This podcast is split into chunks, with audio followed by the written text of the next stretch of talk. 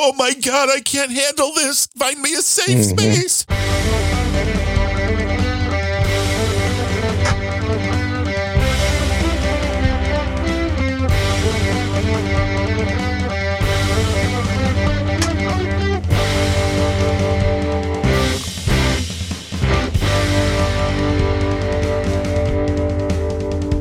Hello and welcome to Unrelenting episode number 40 for September 2nd, 2022. If they let you back into the country, Gene, I don't believe it.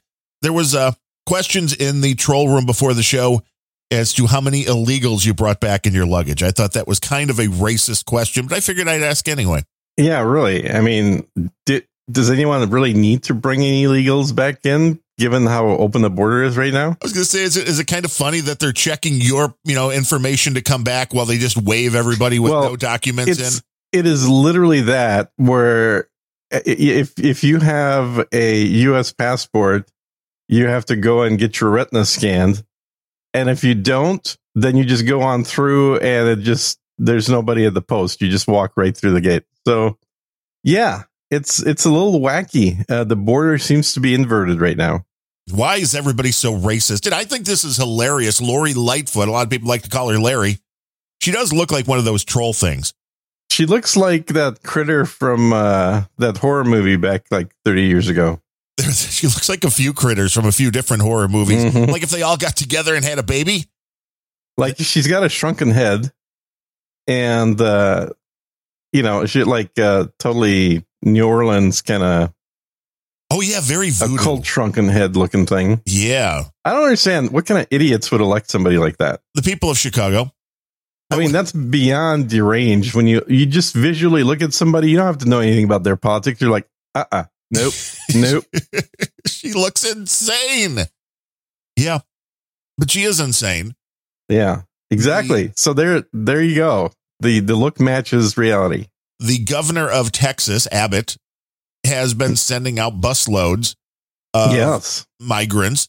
Now, this is a very interesting thing because it's not like it's forced. And that's the one thing that anybody on the left avoids mentioning, which is this is a program, as far as I can tell anyway. I'm not down there. I haven't seen this firsthand, but it appears to be a program where they go to where these people who've just came into the country illegally are and go, hey, you want a free bus ride to New York, Chicago, wherever? All the cool cities. Right. And if they say yes, they put them on the bus for free. Yep. Now, Lori Lightfoot says this is a racist policy. And I'm only thinking it has to be racist to send somebody to Chicago. She does have a point because they do check IDs. And if you have an ID, then you can't get a free ticket. Then you can't get on the bus. Yeah. You have to, you have to not have an ID to get on the bus. I just thought it was funny because I think it's a great program.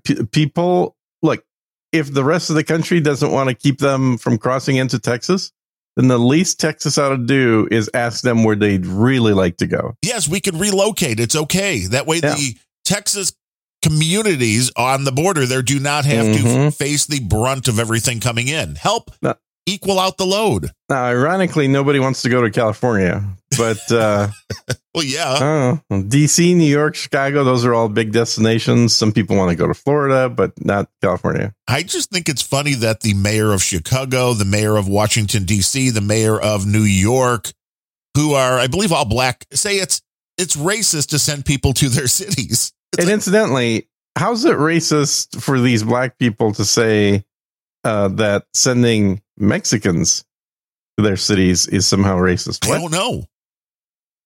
I can't figure it out. That sounds like a racist statement. Yes. Yes, it does. That this is a racist policy. And it's like, are the buses air conditioned? It's like, yeah, they look like nice new, Greyhound kind of buses. It's like, well, I'd rather be in an air conditioned bus than it's like 106 degrees in Texas right now. Yeah, exactly. And then believe me, people don't want to stick around Texas. This is where all their relatives live. They want to get somewhere further away. As people often do, get away from the relatives.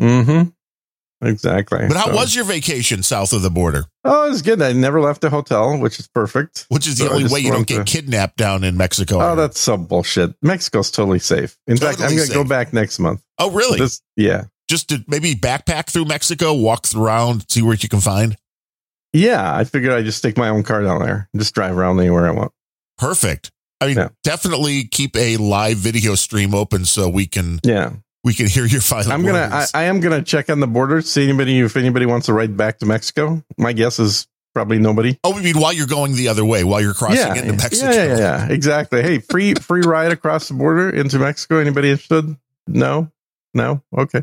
No, there was rumors on No Agenda Social. I mean, you are a man of mystery because people seem to think you have like multiple different passports from multiple different countries. So I have no idea why people would think that. I don't know. It seems like they're digging. Mm-hmm. Like, I don't know. It doesn't seem right. I think it's just Polish rumor. It could be. I mean, the last I heard was you had an Israeli passport, and it's like, I didn't know how that quite worked out. I mean, you could be an assassin, or is that too close? We need to cut this part out of the show. Oh, come on, dude. Like an assassin would be doing something public, like talking on a podcast or. Wouldn't that be the perfect cover? Or like acting or something. That's crazy. I mean, Julia Child was a spy for the CIA, right? Well, so, that's true. Yeah. And she was like right out in the open. This is hiding in plain sight. And that was well documented. Yeah. But you got relaxed in Mexico? Yeah, probably more than I should have.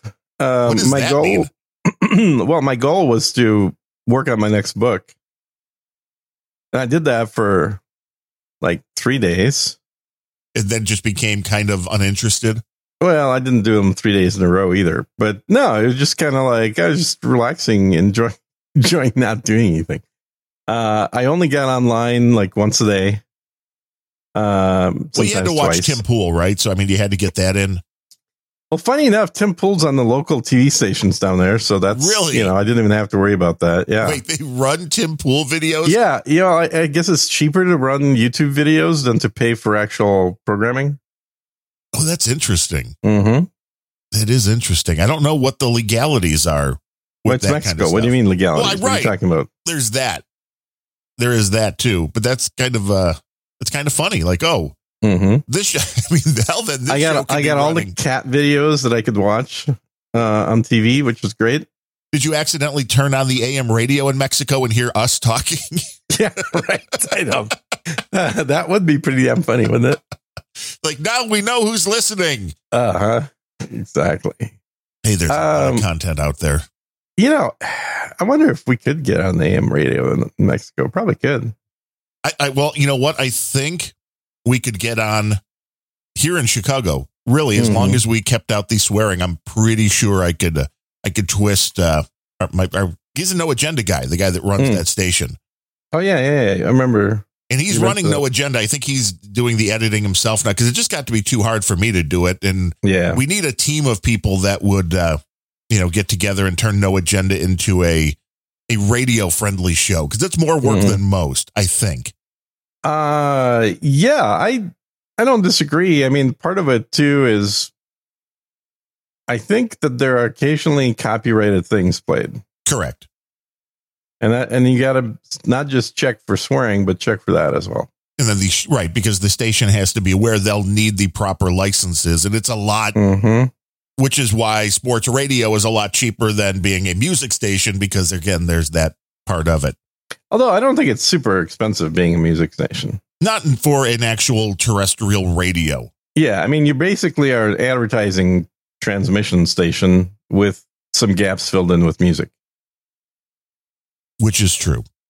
If it comes down to it. So I was doing a long drive yesterday. So I was listening to some public radio. Oh, NPR, really? Yeah, that's usually what I listen to. And if I listen to any terrestrial shit, usually it's podcasts. But if I listen to anything terrestrial, then it's going to be NPR. You want to get your government programming in. The thing about NPR is it's probably the most podcast-like of all radio.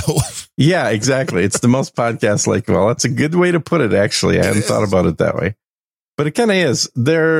I always live the sound that they have, and Adam's talked about it, how they have some of the best studios and the best equipment guy and the best producers in the world. because they have more money than every other radio station. Yes. Being National Public Radio and asking their, you know, they were on the whole value for value bandwagon. Yeah, Adam Curry stole that from them years ago. Yeah. Oh, he did. He fully admits it. You know, that's been around public radio for like 50 years plus. Please, we rely on listeners like you. Yeah, listeners like you and advertisers. But mostly, right. We just... It's no advertisers. They're just a corporate sponsor. They're sponsors, yes. Today's show sponsored by Dr. Fauci. Yes, but we do not... Who reminds you. Uh-huh. Uh-huh. AIDS is bad. Don't forget, Dr. Fauci says AIDS is bad. Good old Dr. Fauci. Dr. Fauci is quite the character. And he gains I'm trying weight, not to get sued. Yeah, well, he's going to be dead before the lawsuits would get in. I don't know that he necessarily will ever die. Really? You think he may be one of these lizard people? I think he may be one of those people that made a deal with the devil a long time ago. I just thought maybe he actually knew what he was doing with the drugs. He just wasn't giving it to anybody else. Now, do we know that Mengele actually died? No, you don't. I don't have any proof. I've never seen the two of them next to each other. Could be. Does Fauci speak in the German? Does he speak in the Deutsch? He speaks with a fake New York accent. Let me tell you. Yeah. You gotta get your shots. That's a Wolfman Jack doing a shot maybe promo ad for some reason. The wolf. Hey, kids and kitties, get out there and get on the ball. You're going to have a lot of fun with the Wolfman. That's the one. There we go. Can't do an episode without having Wolfman in it. It's a little bit of a, originally I thought the Wolfman was like this really low beefy. And then I went back and listened. It's like, oh no, it's that higher, it's raspy, but it's a higher voice. You're thinking of the Undertaker. Could be. Yeah. Or the son of Svengoolie. Was he pretty low? Not really. He's the guy that does all the horror stuff on television here way back. Hey, kids. Yes, pretty much. Pretty much. That's the bit. But he made it into a career like Elvira. I mean, made that into one hell of a career. Just that. Oh, apparently we have a hurricane. Danielle. Finally? Danielle. Yep. Oh, my God. This is amazing. Yeah, finally. See, this proves it. There is climate. This is climate change, right? Because we were told, like, what was that? 10 years when the original it'll be nonstop hurricanes all year long, which is what the original Al Gore, the Inconvenient Truth. Yeah. Oh, there's going to be so many tropical storms and hurricanes, and then there's going to be nonstop tropics. This year it's September 2nd. It's the first one. Yep, barely. And is it a big Danielle? Is she a big girl, small girl? What's it going to be? Well, I mean, just crossed over into a hurricane off of a tropical storm. So it just barely crossed over. Wow. This is we'll see where it goes. Do we need to go hide in our basements yet, or is it okay? I mean, that's usually where it gets flooded, so I'm not sure why you'd want to do that. This is not a hurricane. Yeah. I mean, it is a hurricane. It's not a tornado is what I meant to say. Right. If it's a tornado, then you'd want to be there. Yeah. You want to be in the basement. Yeah. Now, if it's a hurricane. Yeah. I mean, hurricanes have straight line winds. Tornadoes have suck power. I had a dream about a month ago where I was literally looking out my window and watching a tornado form like 100 feet away from the house. Did you feel like this was a premonition, or I'm realizing this is not a good thing, because once that sucker starts spinning up, I've been in that situation once before. It was a little more than 100 feet. It's probably about a quarter mile away. Tornado started forming, and I was literally shooting photos of the. This is in the pre-video days. Shooting photos of the clouds to start swirling, and then. Were you looking for the storm? Were you chasing the storm? No, it was just the cool looking clouds. I was taking pictures of cool looking clouds outside. Was this in Texas, or was this still back? This is in Minnesota. Okay. Minnesota. Yeah. You do get some bad weather in the Midwest. You do. And I mean, I've been in two places where the tornado's gone and ripped through town. Not super close to me, but within like 5 miles. And, massive damage, houses just blown away. And 5 miles is pretty damn close when houses are just gone. Oh, they're gone. You do kind of, people in other countries make fun of the way the American houses are built, which are basically matchstick houses. We build our houses with wooden frames and then put paper on them and then put a little super thin layer of fake brick on the outside to make them look nice. Yeah. Whereas in other countries, they actually are typically built out of concrete.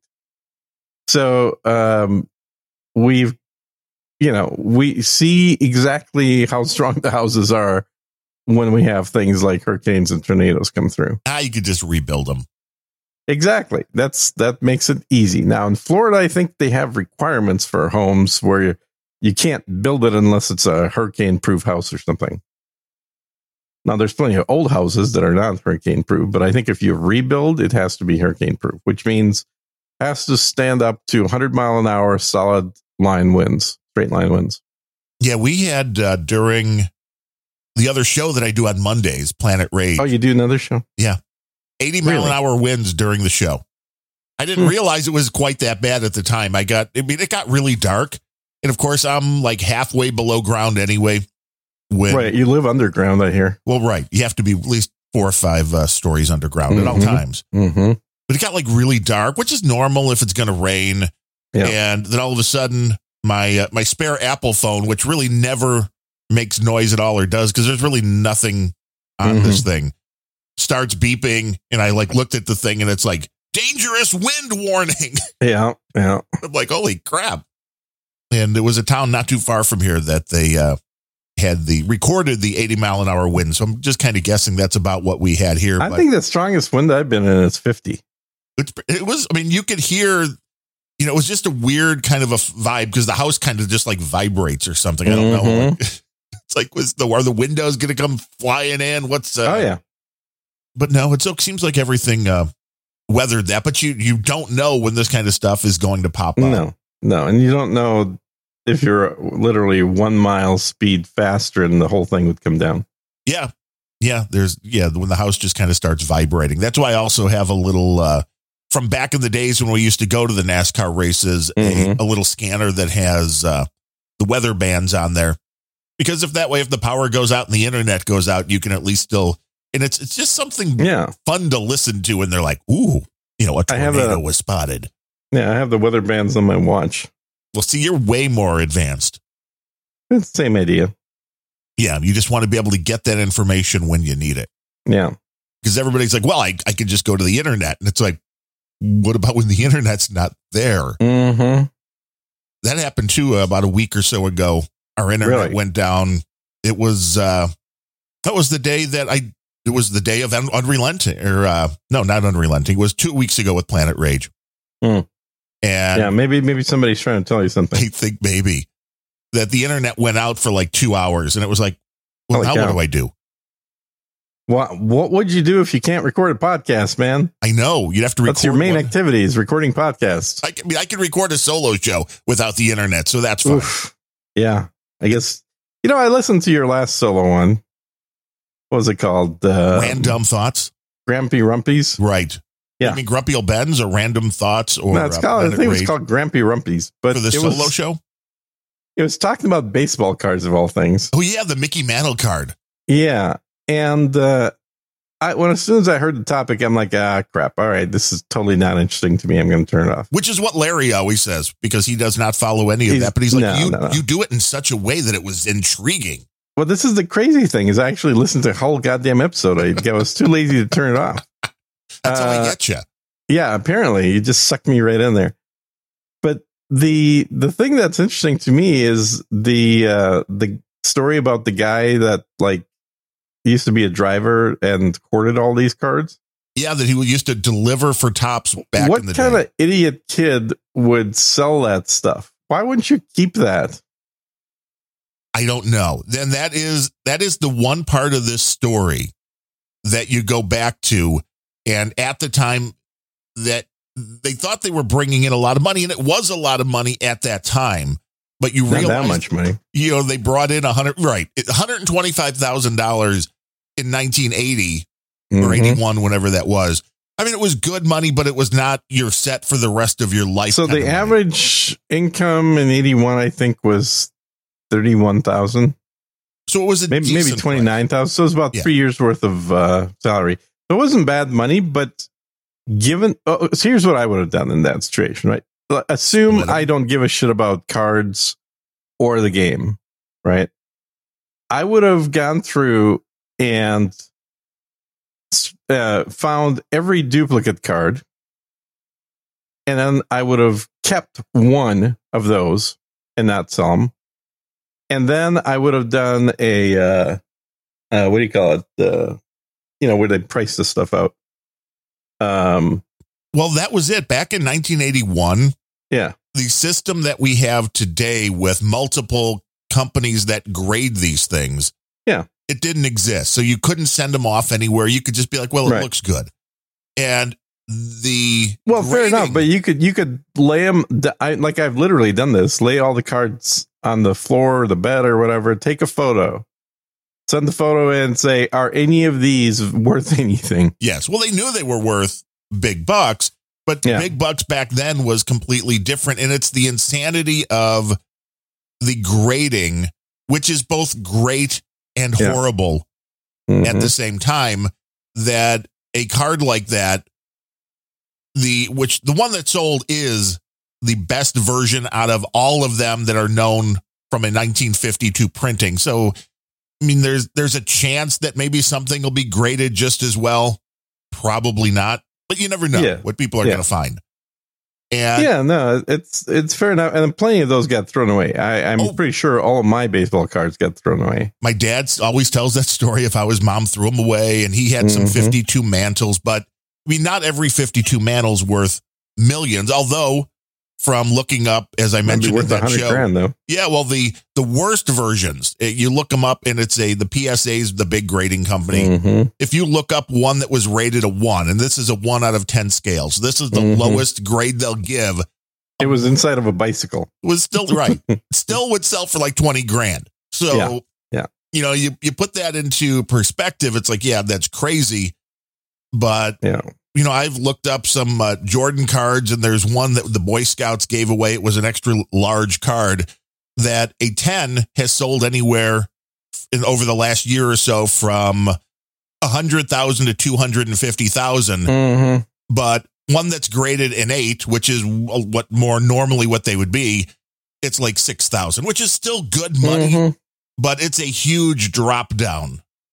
Yeah. But back then, I mean, the guy that went to buy all these cards talked about bringing a cop with them. I'm guessing brought like $125,000 in cash or something. I don't know exactly how that deal went down. Yeah. But that was it's like that seemed like so much money, but then you go one of those cards. That's a lot of money. But again, it's like, why would you not keep one of everything if you have all these duplicates in there? That's the part to me that seems completely irrational. Well, I've thought about this, because the question is, where is the top when it comes to having these collectibles? Then where do you decide to sell? If you realize today, oh, wow, I've got this whatever card. I got this Mickey Mantle card and it just sold for $12 million. Well, that's a bad example because anybody would want $12 million. Yeah. But if you can look back and see that, okay, this card is worth $10,000 today. But it doesn't matter what you're selling. It's the same thing with, you know, art. Right. Paintings. But does it always go up, or is there an eventual downward trend? It's the same thing with cars. Right. I think, there's a number of factors here playing, because really when you're buying something that is no longer made, what you're paying for isn't the quality of the item. The rarity you're paying for is the uniqueness and the rarity of the item. You know, this is why people are always really blown away by the fact that I have wines or cigars or you know, spirits that are really fucking expensive. And the way that I've done this is buy them when they're cheap and wait. That's exactly right. So what I do is just not fucking drink and smoke this stuff. So I have what are considered to be I don't have many anymore, unfortunately, but some are considered to be one of the best cigars ever made in the history of cigars. I have 1987 Dunhills.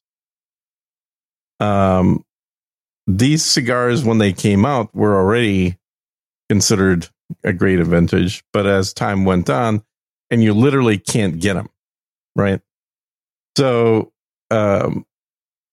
1987 happened to be the absolutely worst year for the volume of cigar manufacturing, which also meant that it was the best year for cigar manufacturing, or I should say for cigar smokers. Right. Because there was nothing crappy that went into production because the production numbers were so damn low. Whereas you go forward in time to the mid 90s, when the cigar boom was really crazy and everybody and their cousins started smoking cigars, and the production was using tobacco that would have been absolutely thrown away in the past. That was just substandard, just really shitty quality. So, you know, when you buy the 87 cigars within a couple of years of them being released, and then you keep them for 30 years, that's how you end up with $100 cigars. Yeah, it doesn't happen overnight. Same thing. Yeah, same thing with different wines and then different spirits. Like, I personally think there is something cool about consuming the last of whatever it is. You want to be the guy like, are there more of these? No, I'll drink it then. Yeah, exactly. It's like, I enjoy being the last person to do something. That it's a pleasurable feeling. And the price of this stuff is directly tied to the availability. So when it comes to baseball cards, what happens? Well, most of them get thrown away by mothers. Well, especially the ones that were made in the 1950s, because there was not any money to them. As I talked about in that episode, when 1960 rolls around, Topps disposes. Mm-hmm. Garbage truck fulls of these cards, and it just would make you think. I don't know if it makes a whole lot of difference now, because I'm sure there are cards that are coming out right now that 50 years from now will be like, oh my God, why didn't everybody else just collect these? These are super valuable now. Well, there's less. Nobody knows. See, there's less because of the way Topps runs now, which they still have their regular sets, but there is a run of cards that Topps has been doing for the last few years that I've never really understood the mentality of people collecting them. I mean, I get if it's your favorite player and you want the card, that's great. Mm-hmm. But as far as going up in value, the way they do this series is, if something happens in the game today, like if somebody were to pitch a perfect game today, there's going to be a Topps card now tomorrow that they're going to take orders on for like 2 or 3 days. And then that's it. They print it once and it's done. Yeah. But anybody that wants the card can buy it. Yeah. Which means there's no rarity to it. There's no. Well, there is a rarity. It's just not going to be apparent for a while because these things will disappear. It's the same thing with cars. I'm blown away by how many people, both in movies, TV shows, and in just driving around, how many millennials and Zoomers think that having a 1970s or 1980s car is cool. These are the worst pieces of shit ever manufactured on the planet. 3 miles to the gallon. It's not even that. It's not even the shitty mileage. It's the fact that there were no standards of manufacturing in the United States in the 70s. The country was going through a depression. Inflation was starting to go up. There was no pride nor requirements for quality control. And the manufacturing in the U.S., and especially in U.S. cars, was atrocious. They're pieces of shit. They're poorly designed and even more poorly manufactured. Watch, I'll get hate mail from some Zoomer telling me how wrong I am. It's like, live through this shit, motherfucker. I don't need to listen to anybody telling me otherwise. They're horrible cars. And yet, this is what now is becoming like the cool cars.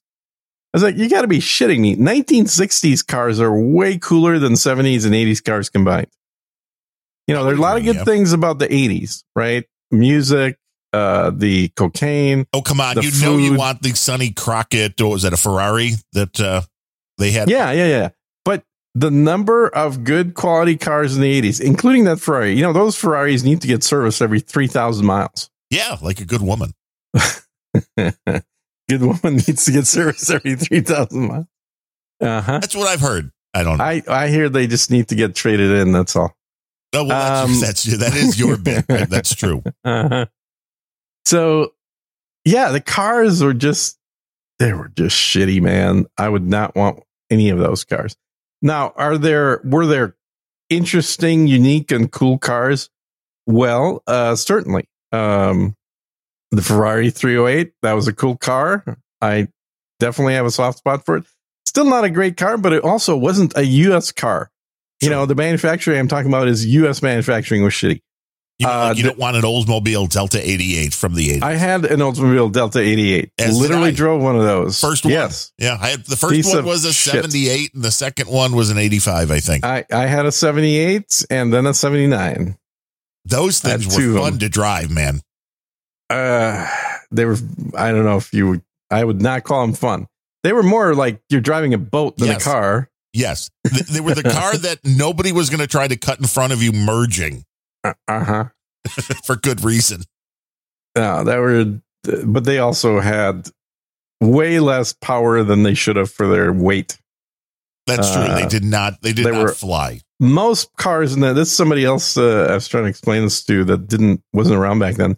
It's like the average horse, not even the average, let's say the top horsepowers in the 80s, the most powerful car engines that we had were around 200 horsepower. Well, that's why the minivans have more than that today. Was it the 80? Was either the 85 or 86, the Buick Grand National, the special they came out with? Yes. It's still worth hundreds of thousands, which is insane. Because I remember sitting in that thing and it was super uncomfortable and the visibility was meh. And the only thing that it had was a more powerful engine than other cars, but it was a piece of shit in every other way. So I really don't understand the appeal of that. Now, though, there, like I said, there's a few exceptions. So I did like the LT1 Corvette? That was 88, I think. I think so, yeah. 87, 88, right around their time frame. I remember looking at that at the car show and going, oh, yeah, this thing is very cool. You didn't buy one in each color back then? I did not buy one in each color back then. The other car that I really liked was the 300ZX. The Nissan. You remember those? Yes. Yeah. So they kind of became a meh car.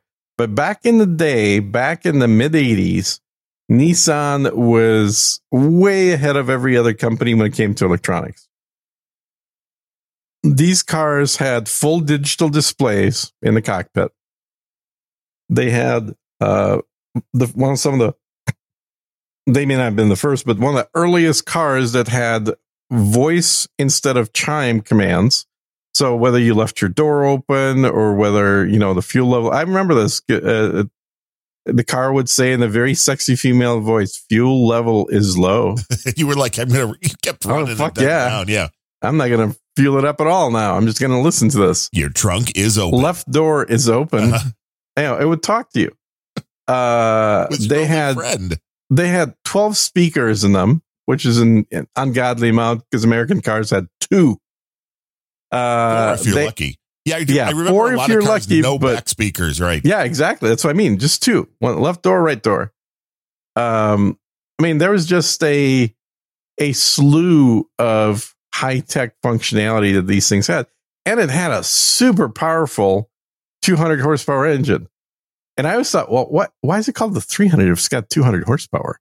Shouldn't it be the 200 ZX, but they eventually had a 200 SX, but the 300 ZX eventually ended up in the 90s with a 300 horsepower engine, but it really lost a lot of its unique factor. It's just not. I mean, I don't even think it's made anymore. I would be shocked if it was made anymore. Most companies stopped making two-door sporty cars. Well, now you're not going to even be able to get a car with an engine that's not electric. I mean, I think it's a travesty that Dodge is. And in California, you can't charge electric engines, which is perfect. Yeah. No more Charger after next year. No more Challenger. Because, you know, we're Dodge and we're going to go all electric. It's like, screw you, man. That's not going to work. No, it'll work. It'll work. Sure, it will. Electric works great, dude. I like electric cars. Oh, I think electric cars can work great, but the whole charging and driving them across country, there's a lot of nobody drives across country. Here's the dirty little secret. If you want to go across country, you go to Texas, you get on the bus. They'll put you on a bus. No, my buddy Larry just drove cross country again. 7,033 miles from LA to the East Coast. Is he a truck driver? No. Your buddy Larry? No. Okay. Larry from That Larry Show. Yeah. Yeah. I can't hear him that. He's too low. He's got that. We have to give him a pitch shifter on his voice. Mm-hmm. Exactly. But how do you know when it comes to the collectibles, how do you know when the high end is reached? Because it's never reached. That's the bottom line. It could go down. It's not. Well, it could go down temporarily, but generally it's going to go up simply because the rarity will keep going down. And ultimately, this is true of Bitcoin as well, because Bitcoin is collectible. I don't know if you knew that. I did not. I didn't even know it was real. I know it's not really real, but it is a collectible. Okay. So and so it's a virtual as collectible. More people lose and or give away and or get confiscated Bitcoin, the price will go up. So right now the price is shit. And of course, if the world, ends up going nuke, which there's a pretty good chance that it will, then all your Bitcoins are screwed. Bitcoin's not going to matter. That'll be the least of your concerns is how much Bitcoin you have. Because you can't Bitcoin. On the off chance that it doesn't go nuclear. Keep George Bush. All right. Hey, he's somewhere around here. He's mostly painting these days, I hear. I don't blame him. Although I did see the Texas Rangers, the one team out of the 30 Major League Baseball teams that has not had an LGBTQ night at the ballpark ever. Why would they have an LGBTQ night? Because all the other 29 have had LGBTQ. Speaking of LGBT and numbers things, did you hear about the story out of London where the lesbians were kicked out of the gay pride parade? Well, yeah, because they're not gay enough or something. And because they're anti-trans. Uh-huh. Because they think there's such a thing called woman. Well, the trans stuff is another big part of. There was a big article on justthenews.com about MLB. That's where I saw that the Rangers were the only ones that haven't had a pride night. But they talked about, as a part of this, the organizations that are, sponsors or that get, funds are the ones that the baseball teams are donating to because they want to be woke. Support how many of them anyway support early child transitioning. Yeah. And it's like, I don't think most Major League Baseball teams have any clue who they're giving money to when it comes to charities, but this is a really bad look. I just don't really have a problem with, woke people not reproducing. Well, that's true. I do have a problem with ruining a child's life when they're 12 years old or whatever. It's like, yeah, but the thing is, that may have already happened. Well, probably, yeah. But we have ages for other things. I mean, you can't drink in this country until you're 21, but you can mutilate your body and at 14 because you say, "Oh, I think I want to be a boy," or "I think I want to be a girl." But you can't drink until you're 21. So it's like, let's start looking at the laws and ask why. You can't buy cigarettes. You can't drive a car until you're 16, or at least have a license. Yeah. So why do we? I think the solution to this, and I've talked about this, is very simple, and that is get rid of any kind of restrictions on suicide. Get rid of restrictions on anything. Well, no, on suicide specifically. Stop trying to keep people that don't want to be alive, because what that allows people to do is to take themselves out, and then you don't have to worry about what happens in the future with those people. Well, nobody talks about how much the suicide rates go up after somebody goes through the trans surgeries. Mm-hmm. Well, I mean, you hear about it all the time, but yeah. Well, we do, because we follow this kind of insanity. The average person that is like flipping down on TikTok and no, they're clueless. For everyone that ends up looking like and being just being happy personality wise the way that Blair White is, there's like 1,000 that don't. Right. Yeah. It doesn't work. And you have to be sure you want to do something like that, which is why letting children make that decision. It's funny. It's like you won't let your kid decide what they're having for dinner, but, you know, if they want to chop off their dick, then go for it. Yeah. Yeah. And honestly, the idea of, I think a lot of the child kind of basis for not wanting to, quote unquote, you know, stay the assigned sex has more to do with just puberty in general. It's sort of like, as a kid, you don't think about sex, and all of a sudden puberty hits, and then all you can think about is sex. All you can think about is sex. And it's like, hey, I want the opposite. I want to go back to the way I used to be. And maybe I mean, it's hard to say. We've always had a group of people in most civilizations going back to pre-Egyptian that have been like, you know, they never got to really find themselves sexually. You know, these people became nuns or priests or castrati or, you know, a whole slew of people that just, they couldn't deal with sex and therefore they had none. So I think that this is not a new problem. The solution is new, and the age at which we're now talking about doing this is, I think, new.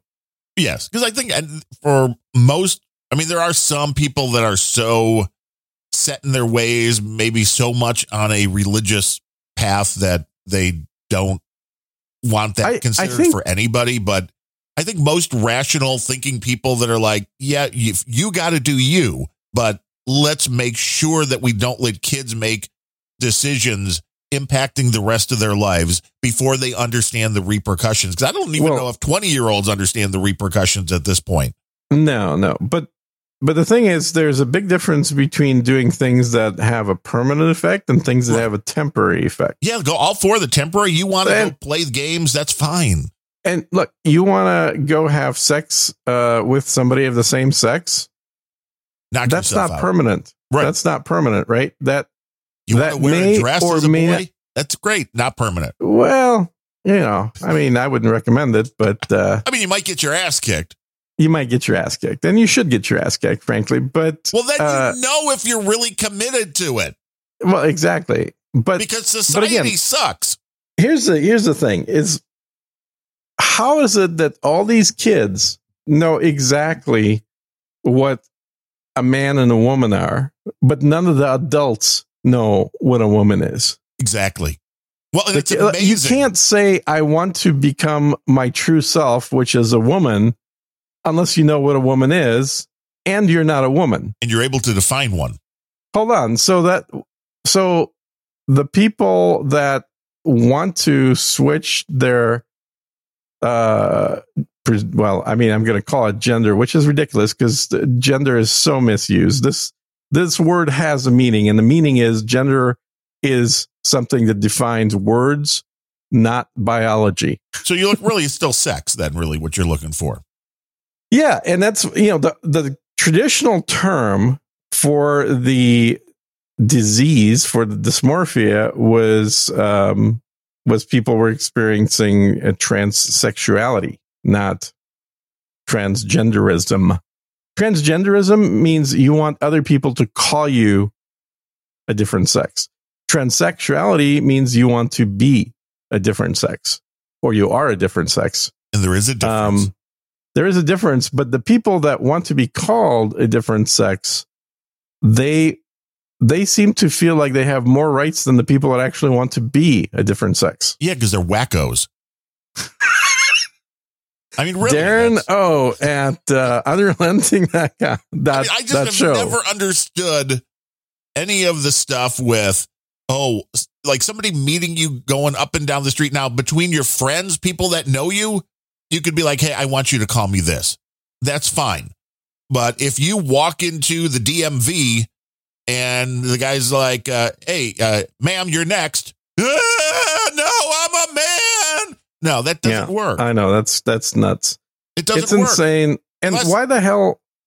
Everybody has to wear a button or something, I guess. Yeah, well, Adam talked about that. Did you listen to the episode where they talked about the buttons for your pronouns on the podcast? Well, it's the only way to do it, because otherwise, how do you know what to call somebody? I have to admit, I was laughing my ass off when he was describing it. What was your button going to be? Well, I don't think they have my button. I mean, my pronoun is Lord and Master. Oh, well, you can make that. Well, sure, you could make it. I'm just saying, I don't think most places have them as default. But the thing that's so funny about it is how the episode before going, Adam was very, gung-ho. Yeah, going to be talking about podcasting 2.0 and, all the new cool stuff. And he's getting excited. He's excited about going to Podcast Expo. Yeah, Podcast Movement, which turned to be a train wreck. Yeah, exactly. And then he's there, and it's like, oh, it's horrible. The food's horrible. The people are even worse than the food. Right. and it's super politically correct. And then they apologize for Ben Shapiro walking through a hotel lobby. Oh my God, that was the funniest thing. Sky News had video. God. I'm sure this was elsewhere, but Sky News had the video of Ben Shapiro with a bunch of people coming up to him, shaking hands, taking pictures. And it's like the Podcast Movement people, the statement that they put out, like, oh my God, we're sorry for any harm that might have been caused. Yeah, there's clearly harm caused by having this person be allowed to be on the floor of a building that we're renting. So if Ben Shapiro gets killed, are not the people at the Podcast Movement partially responsible for his death? Fully responsible, as far as I'm concerned. Generating hate? Yeah. Generating that he doesn't even deserve to exist. There's no hate quite like the hate coming from the liberals. I mean, this is like pure hate. It is. Because it's a religion. And that's what I have to keep going back to, is it's a religion posing as a political movement. Which is why they're against people having an actual religion. Well, I mean, they may or may not be. There's plenty of them that still identify as Christian, believe me. Well, but they they're really part of this religion, and they're the Green New Deal is a religion. We're really living in a theocracy right now. No, there's no question. The Biden administration. Well, and let's be clear, talking about the MAGA Republicans as the greatest threat America's ever seen. Yes, and you're absolutely right saying the Biden administration, not Joe Biden, because that guy's brain is mush. No, it's whoever's running him, but he's just a prompt reader. He is no different than a TV news host. He's worse. He's reading a prompter. That's all he does. Most TV news hosts actually can tell you maybe what they read afterwards. Nah, I don't know about that. Oh, come on, some will. I mean, I'm not. Did you watch season two of The Morning Show? Yeah, I watched The Morning Show, and I have to say the season one, really good, I thought. Season two. It was good. It was horrible. Yeah. It was like they ran out of the ideas. They what I think happened is they, once again, this is an example of somebody taking an existing book, packaging it up, and spreading the story of the book over the course of one season. Yes, and then because that's how you sell it. That's how you sell the show when you're trying to make it, right? It's like, here's the story, and here's what, blah, blah, blah, blah. And then it's successful. And then there's like, well, we're going to pick it up for two more seasons. Huh? Now what do we do? Yeah, yeah, no, that sounds great. Yeah, no, we got great script writers. We'll crank out some scripts. So it's total shit. This happens all the time in every genre. Game of Thrones is a perfect example. When they ran out of book material, which was season 6, I think, maybe. Season 6, 7, and 8 were post-book, and they were god-awful, and they progressively kept getting worse and worse the further they got from where the books actually ended. It's like they're all alone in the wasteland now. They don't know. Here's what they don't have, is they don't have any grasp of what the story and the characters should be, because when they're working off of an existing book, there's some guidance there. Even if they want to take little detours, there's always a central plot that brings them back. There are descriptions of what the characters are like. even though in Hollywood these days, like, okay, but which one's going to be black and which one's going to be gay? Right. We have to add that in. Because if it's not in the book, we got to fix the book. Okay. Season 2 of The Morning Show, going back to, we have to have somebody be gay. Was that a surprise to you? When should we say spoilers? Because this is an old show. Spoilers, whatever. Yeah. Nobody's watching anyway. Nobody's listening. Reese Witherspoon's character, all of a sudden, out of nowhere, is gay or bi. After the character that was introduced as the conservative voice that was dealing with the liberal bullshit just happens to be gay. Just flip that switch. Well, why not? I thought it was hilarious, but what it really seemed to me was that they had their climax that they wanted for season 1, and season 1 worked really well. Yeah. And then they didn't know where to take those characters because they have shit writing. They have no clue. And the first 5 minutes of season 2 was some of the worst television that I've ever seen in my life. Mm-hmm. Because they show a scene of the one guy getting fired, and then they go, I think, to the credits, and then they start with a montage of empty New York streets. And then go 3 months earlier. And it's like, what? It was very strange, because then they drop you into a whole different time and you have no idea what just happened. And I'm like, what's going on here? And I ended up looking it up afterwards on Reddit just to see what people were saying about that episode. And there were a slew of people that were like, 10 or 15 minutes in, I had to pause this and then come to the internet to see if I was just really stupid or what. Mm-hmm, mm-hmm. And that's not the way you want to start a season of a television show, is confusing your audience, not because you're trying to, but because you are so bad at your jobs that you can't properly tell the story. And it just seemed to completely run out of steam. They tried to add COVID into this. And then, the interesting thing to me, though, for over the 2 seasons, they kind of stayed pretty solid with the concept that the big bad white guy that was fired from his job for being a sexual predator, they did portray him as a fairly good guy, which is interesting. Mm-hmm. And it was just, it's so cringeworthy to me, the part of this whole thing. And there was a lot of cringeworthy moments. The one that I thought was worst was Mitch Kessler targeted black women. It's like, you mean he dated and screwed them? Yeah. How is that? Targeting sounds like it's a serial fucking killer. And it's like this. Oh, my God. This made it even worse because he was doing it with black women. And how is he targeting them? It's like he wasn't exclusively fucking black chicks. Right. It's like this is just like you're trying so very hard to fit some kind of racist narrative into the writing. And you can't even figure out how to fucking do it because you don't even know what it is. Yep. That's true. And it was maddening because it's like, I don't really understand. And to be fair, sometimes entertainment is just entertainment. But it's like, what are you trying to... It's just poor quality entertainment. Yes. That's all.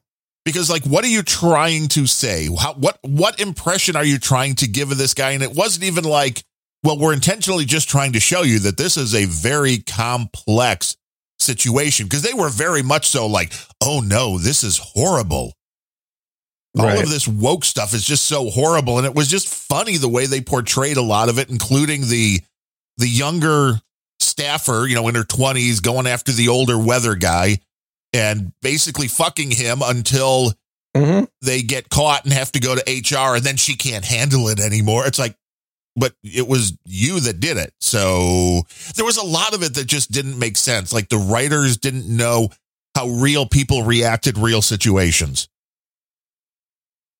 Yeah, I think that's a large part of it, is that unlike book writers who have a lot of time to come up with believable characters and rewrite if they have to. Yeah, exactly. I think that the script writers have a lot more of a time pressure. Well, I wonder how many writers are on the show. I should have looked that up, because I'm wondering how many people were in that writing room. Yeah, I would be surprised if it was less than 4. Oh, I would be surprised if it was less than 10 or 20. I'm thinking. Oh, come on. I think it's between 4 and 10. Let's see. The Morning Show. Could they? Although this is also a very hard name to look up things for. Mm-hmm. Because, like, well, there's a lot of morning shows. Let's see. Writing credits. IMDb has everything. 25 people in writing credits. For the series. God, you're right. Holy shit. That's insane. 25 people who don't know what the fuck they're doing. That's amazing. You know, and there's a lot of them that are just, you know, 2 episodes, but a majority, you know, let's see how many people on all 20 episodes. There's at least, you know, just a handful. And then there's a lot that are 10 episodes, which probably for different seasons, but a lot of different hands going into this, which is, you know, the question. It's like, I've written some, you know, short fiction stuff. I understand the process of it. And there's 2 different ways to go about writing. And there's either the people that like to have a flow chart. They want to go in and be like, okay, well, here's the character and this is what's going to happen. Here's the end. And this is a couple of the waypoints along the way. And then they write to meet those, to get to those points. And then there are people like the crazy liberal Stephen King, who is a pantser, who comes up with the character and they kind of do a character study, but then they just start writing and see where it goes. Pantser? Writing by the seat of their pants. That's it is a term in the writer's world, believe it or not. Pantser, which means you don't have a roadmap going in. You're writing by the seat of your pants. And so you just start writing. Well, regardless of how stupid Stephen King's politics are, he is one of the most prolific, one of the most professional writers. Yes. In the world. Yeah, and that's how he starts. He gets his character. He's like, I put the character into the situation I want the character in.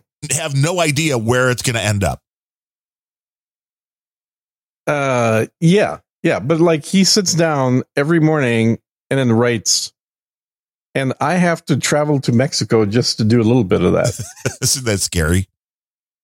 But, you know, after you do it enough, it becomes like second nature, and you just kind of... I mean, I think a big part of... Yeah, I don't think it does, dude. I think you have to have a personality that makes it second nature, but I don't think it does just from doing it. Well, I think there's a certain amount, because even with podcasting, the more you do it, the easier it becomes. Yeah, your podcasting, not freaking writing. Well, see, this is it, is writing that different. It depends on the mindset. And it depends how much gets thrown away, because there are a lot of writers who, when they get the writer's block, just stop and can't write anything. And then there's the ones, I think, that maybe it is a personality thing. Maybe it is just having the experience that they're able to write stuff, even if they know they're not going to use it, because just the writing, maybe you'll get back into the flow and a lot of stuff gets thrown out. I mean, I think most people realize that most books are edited down, and it's not like this is the exact thing that came out of the writer's fingers while originally writing it, whether it's fiction or nonfiction. So there's a kind of a skill there to be able to kind of power through and keep writing, even though maybe you don't have your best ideas. And I've watched a few of the master classes, one from James Patterson and one from Margaret Atwood, both different concepts of writing, but both really interesting if you have access to the master class stuff. Yeah. Well, I'm sure you didn't pay for that either. Well, you never know. I mean, the internet's an interesting thing. I'm pretty sure. So yeah, I've written, routed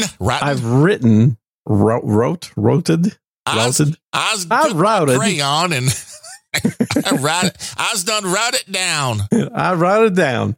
Exactly. A shit ton of nonfiction and a little bit of fiction. But I've easily written several thousand pages over the course of the last 20 years.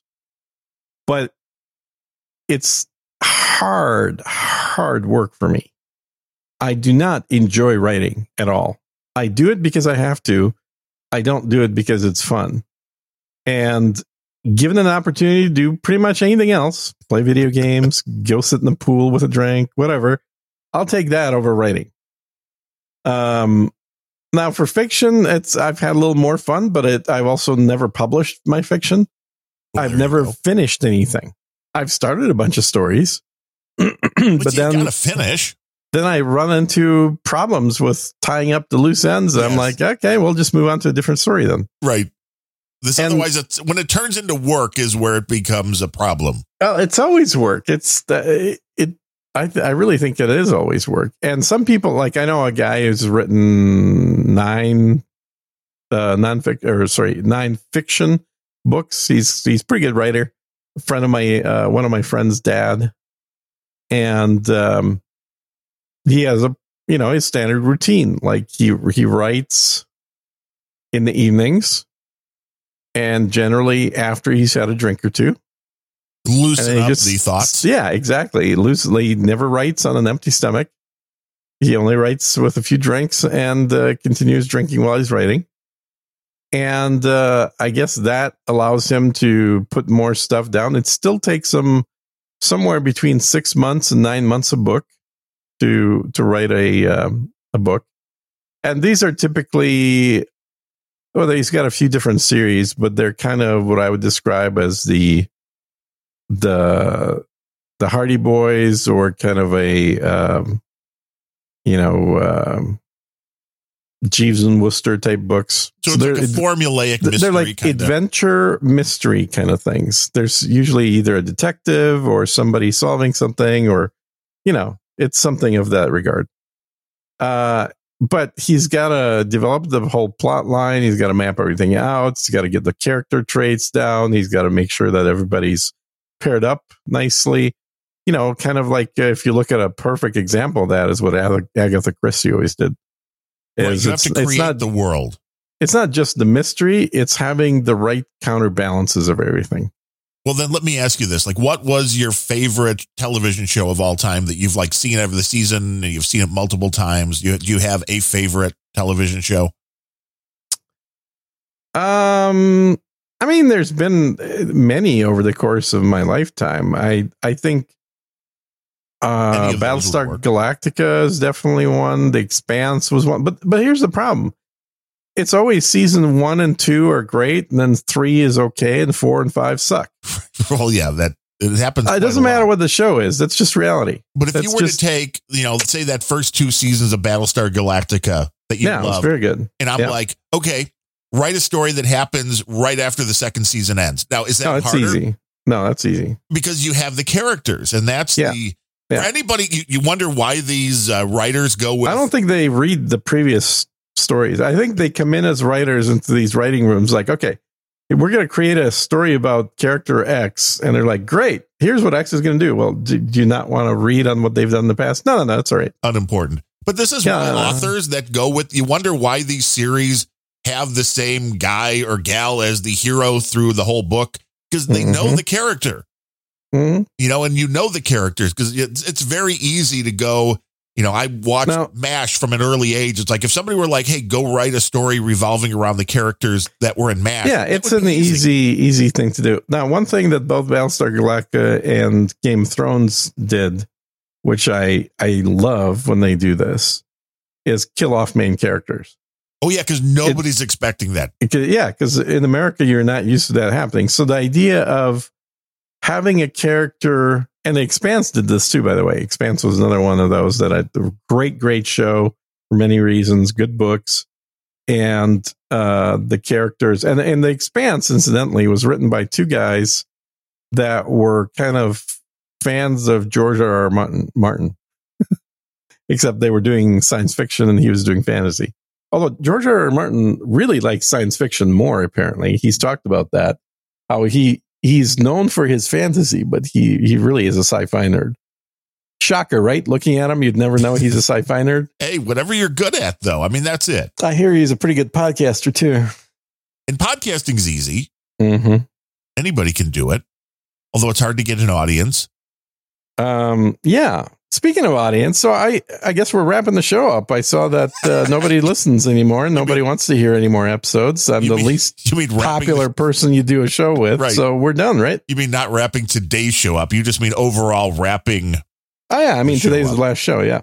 I thought it was an interesting poll, and I thought that Jennifer would be far and above any of the other people that get votes just because the voting was happening on No Agenda Social. I didn't even know you did a show with her.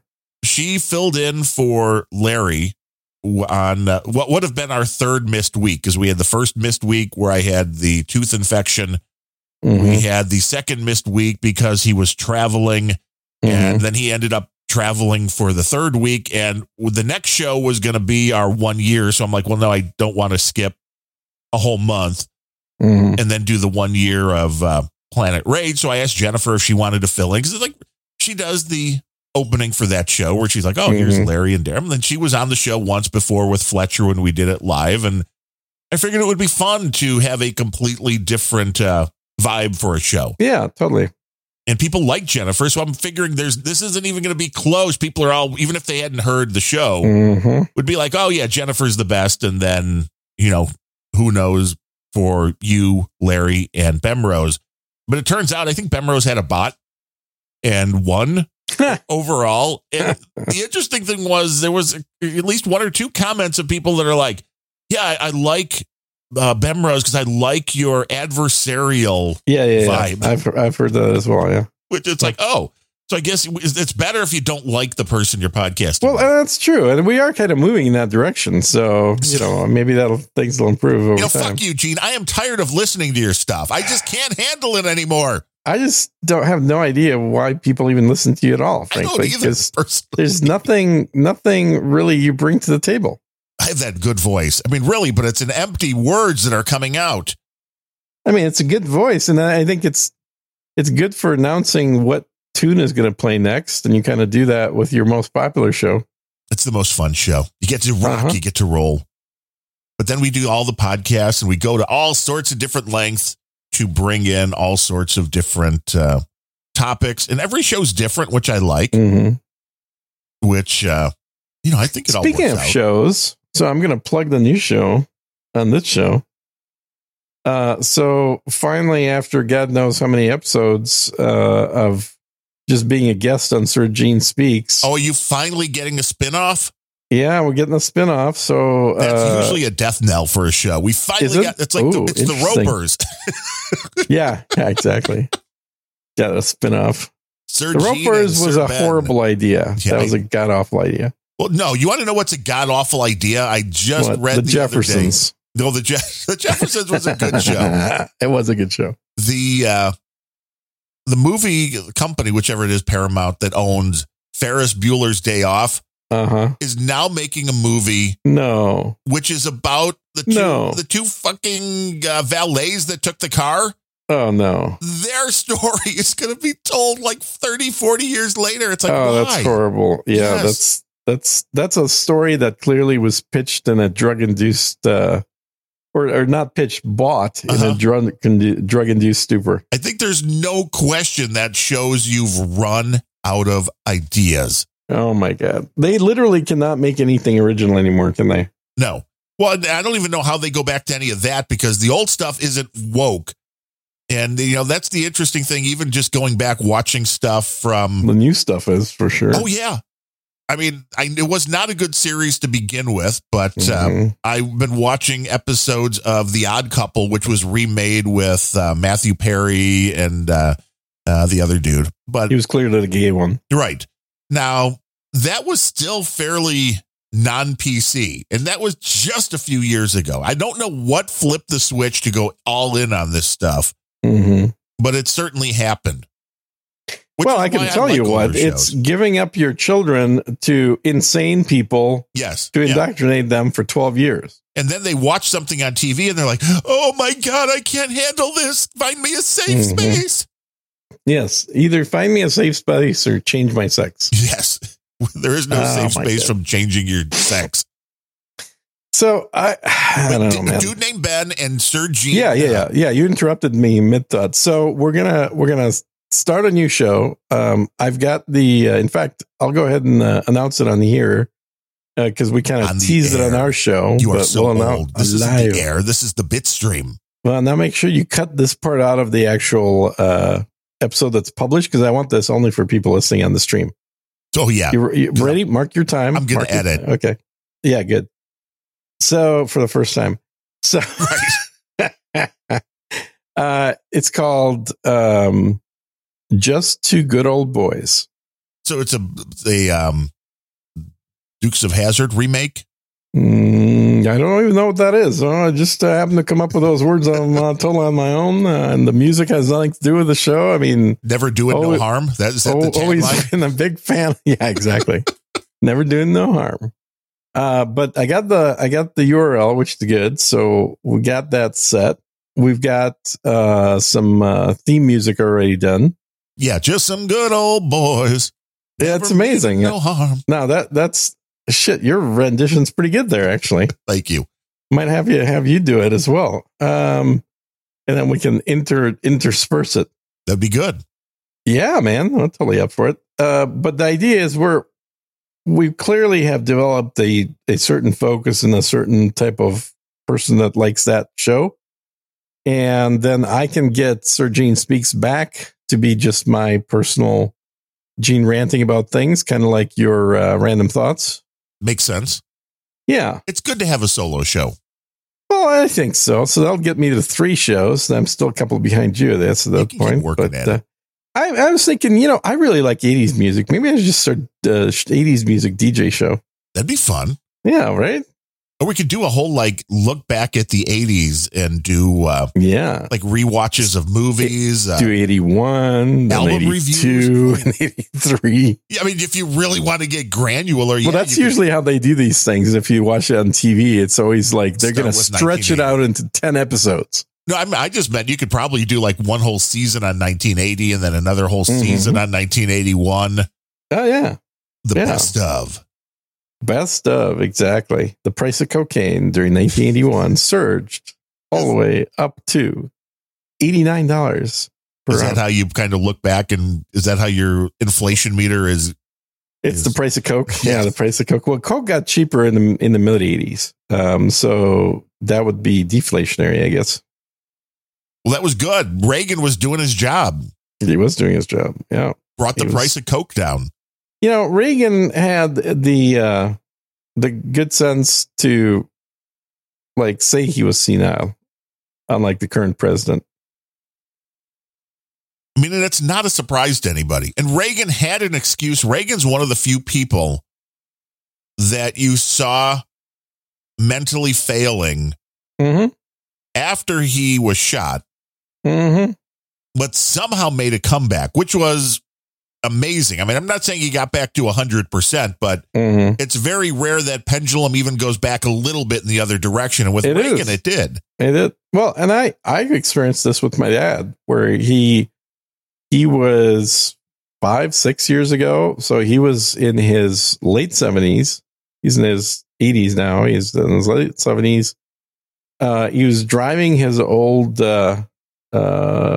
Ford Sport Ute out to the dealer in Seattle to buy a new car. And on the way to the dealer, there was a car that was making a left turn in front of him. So he stopped, he's behind the other car waiting for him to turn, and he got rear-ended by a guy who didn't stop and rammed into him with full speed in a Ram van. Yee. Yeah. Completely totaled my dad's car. And they had to helicopter him to a hospital in Seattle. He was totally out of it. He was passed out. This is he had an old Ford that he never. I mean, none of us really do this, so I can't really blame him. But the airbag did not deploy because it was a car that was 10 years old, and he'd never had the airbag checked. Well, and you were hit from behind. Would that bring the air? I guess it would. Oh, absolutely. Yeah. Cause you get hit from behind and pushed into the seat, but the car is hitting the car in front of it and slowing down immediately. And so he had these nasty gashes on his face from hitting the steering wheel. The seatbelt worked, but seatbelt is only going to save your life, not your face. Yes. Well, the airbag is what saves your face. Testing an airbag. It's how do you know it works once you reset it? Well, what they tell you is it has to get tested. I mean, they don't test it by blowing it up. They test to make sure that there's no leaks. Right. The actual charge is still good. I don't know, whatever. But they tell you you're supposed to do it every 10 years. Nobody ever does this.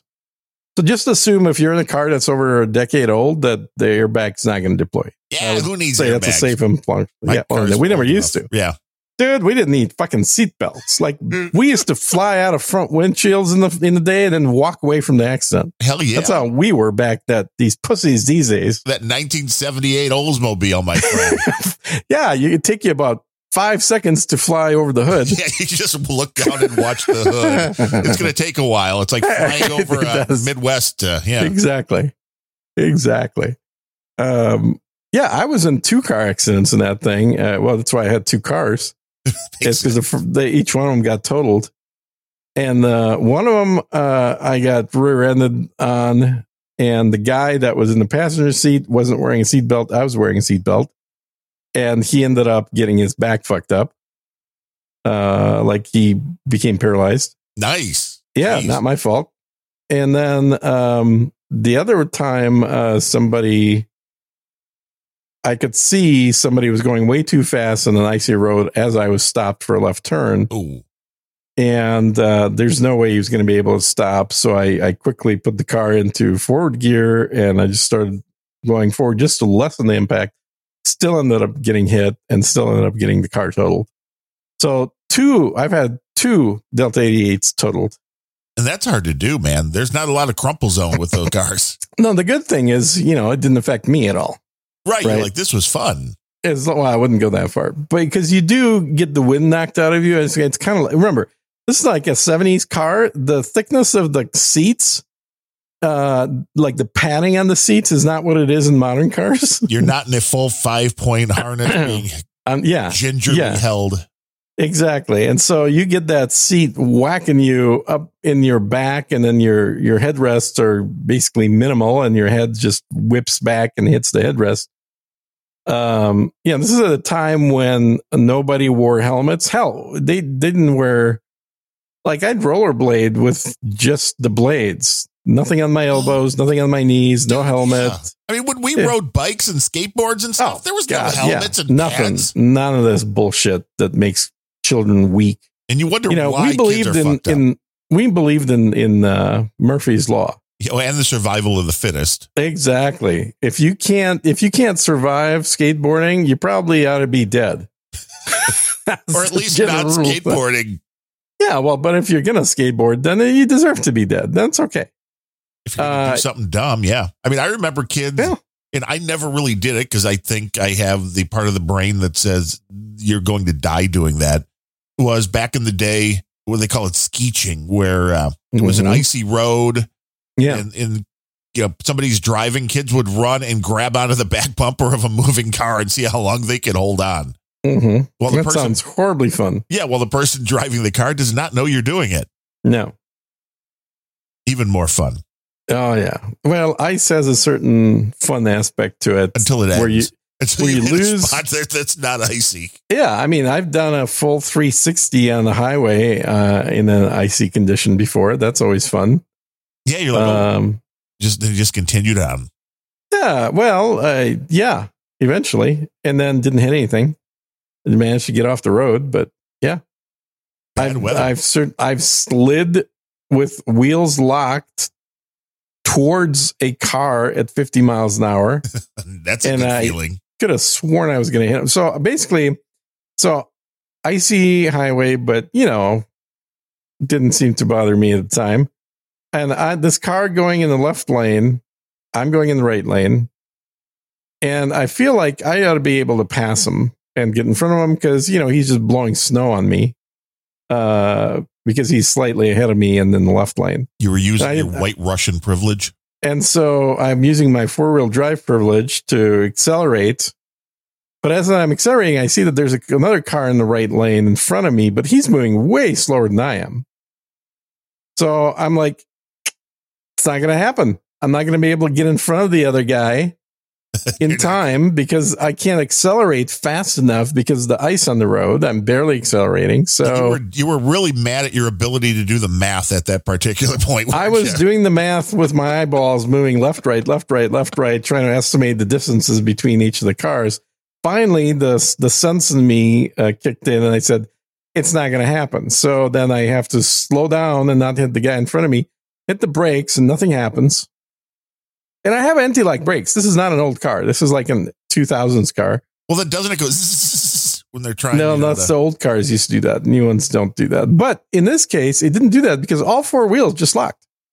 See, the car only knows that it needs to apply anti-lock brakes if one of the wheels is turning at a different speed than the other three. Oh, so if they're all the same, it's like, if all four wheels come to a complete stop, that means the car is no longer moving. This is perfectly fine. Except then I'm moving at 50 miles an hour. And I'm starting to slightly turn very slowly because the car is no longer using wheels. It's on basically pads, just skidding. And I'm getting closer to the front bumper of the guy in front of me. And I'm getting close, and it's slow because my relative speed to him is not huge. My relative speed probably was about 10 miles faster, and it's slowly dropping as the car is going on ice. The guy in my left lane is now getting to be, you know, he's still next to me, but he's a little bit ahead of me.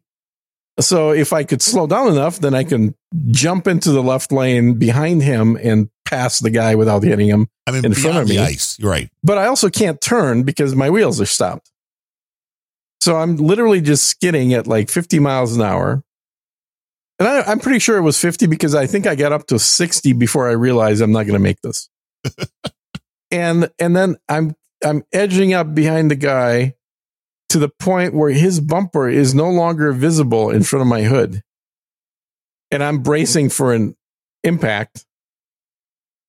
And it seems like that took like an hour is what it felt like of me sitting there with his bumper not visible, just waiting for that feeling of my car just hit his car and hoping to God he doesn't hit his brakes.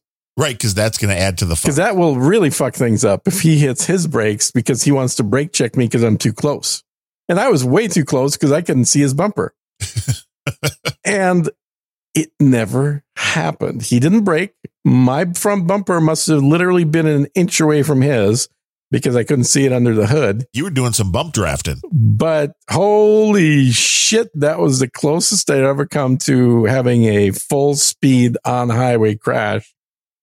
That was your fault. And that was totally my fault. And I slowly started seeing the car was slowing down and falling back. When I was down to about 30 miles an hour, I let go of the brake. And the wheels did a little wiggle left, right, and then started spinning again. And then I was able to change lanes and pass the fucker and give him the finger as I was passing him because clearly he deserved it. All the time on the radio was Waylon Jennings singing, "Just some good old boys." Exactly. This is the show's going to be nothing but car stories. That's all it is. Just car stories from the two of us. That would be awesome. Yeah, it's like Car Talk Radio. You ever listen to Car Talk? Yeah, I used to love Car Talk. Yeah, when it was that's you want to know how to fix the brothers. Uh-huh. Yeah, people would call in like my other brother. This noise. Mm-hmm. What do you think? Those fuckers were extremely accurate and correct in their diagnostics. It was amazing for what they were given. Yeah, because I'm kind of a car guy. I understand how to work on engines. I've done all that. I was forced into it as a child, slave labor at Henry Ford's plant. So. You know, but that was the Model T. Those were much easier to work on. Yeah, I think they were easier to work on. It was a much simpler thing. You know, no computers. Yeah, but we didn't have electric cars back then. I mean, that was a major threat to Ford at the time. Yeah, well, that's because they had about the same range, you know. Well, that is the sad part, isn't it? Yeah, yeah. The technology and you didn't have gas stations, so it'd be harder to actually charge your vehicle. Is the electric you could plug in at the house, but the gas stations were few and far between. Well, I did love that the story was out. I saw it elsewhere, but No Agenda covered it. Mm-hmm. That what happened to you that you were able to opt out of quickly happened to a bunch of people in California with their thermostats. Boy, it sure did. And they didn't get to choose. Uh-huh. But this is where it's going. And I say, you know, I've said this a few times, but Glenn Beck warned of this stuff like 10 or 20 years ago, and people said he was nuts, and it's all coming true. I mean, Glenn Beck, because he's nuts, a Mormon, that's why. Right. Mm-hmm. He is nuts on a lot of different stuff, but he was right about that. Yeah, and it's hard to really fault them for doing that. I mean, if they can either save the planet. Well, yeah. I mean, how would they not save the planet? See, in my case, I did figure it out eventually, and I think I can't remember if you were the one that came up with the hypothesis, but somebody did, and it wasn't me. But it was a correct one, which is what they did is they decided that they're simply for the people that opted in, like me. I did opt in voluntarily. Well, for $100, right? There's your there's your bonus. There's my bonus is $100. Is they decided that the best thing to do is to simply bump everybody by 4 degrees warmer than whatever their thermostat was set to. Correct. Not knowing somebody might have already. Not knowing somebody might have a thermostat set to 79. Because that's what my snakes enjoy. Which also makes you wonder if they know what it's set at, or they can just do plus or minus. I think it's plus or minus. Yeah. I don't think they know what it's set at. So that was my guess on that one. If it was set to 72 or 74, even like a lot of people, that would get to an uncomfortable 76, 77 degrees. But given that mine was set to 79 and it got to 84. Well, and a lot of people turn these things up when they leave. So if you do that, then you're also screwed by trying to do the right thing again. Yeah, it definitely is screwed. So consequently, that was not something that I enjoyed. And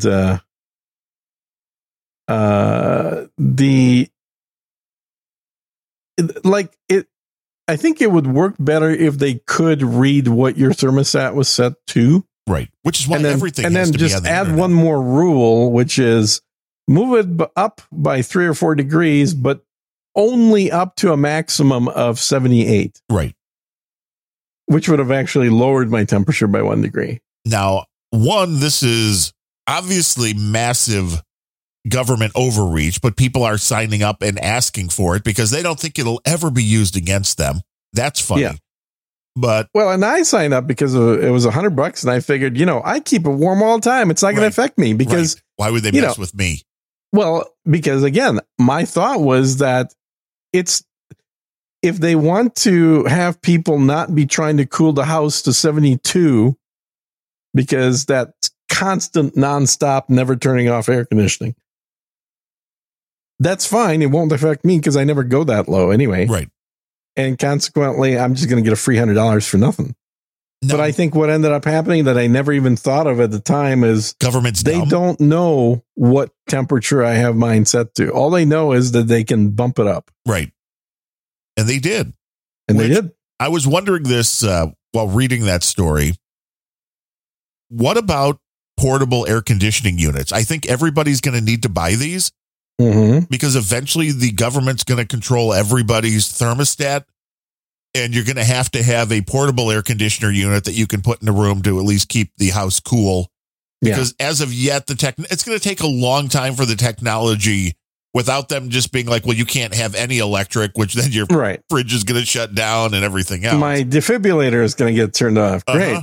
Right. Yeah. Which I don't think they can do, but I'm thinking that. Oh, they can do it. All right. You might want to. This is not the program that you should take legal advice or financial advice from. Good advice. No. But companies that make portable air conditioners, I'm thinking might be in a good place right now if this kind of stuff continues. I've thought about it. I already have purchased a couple of electric heaters, and they work really well. Well, and then people would say, well, idiot, why are you buying electric heaters when the thing you're trying to fight is the electricity going down in the middle of winter?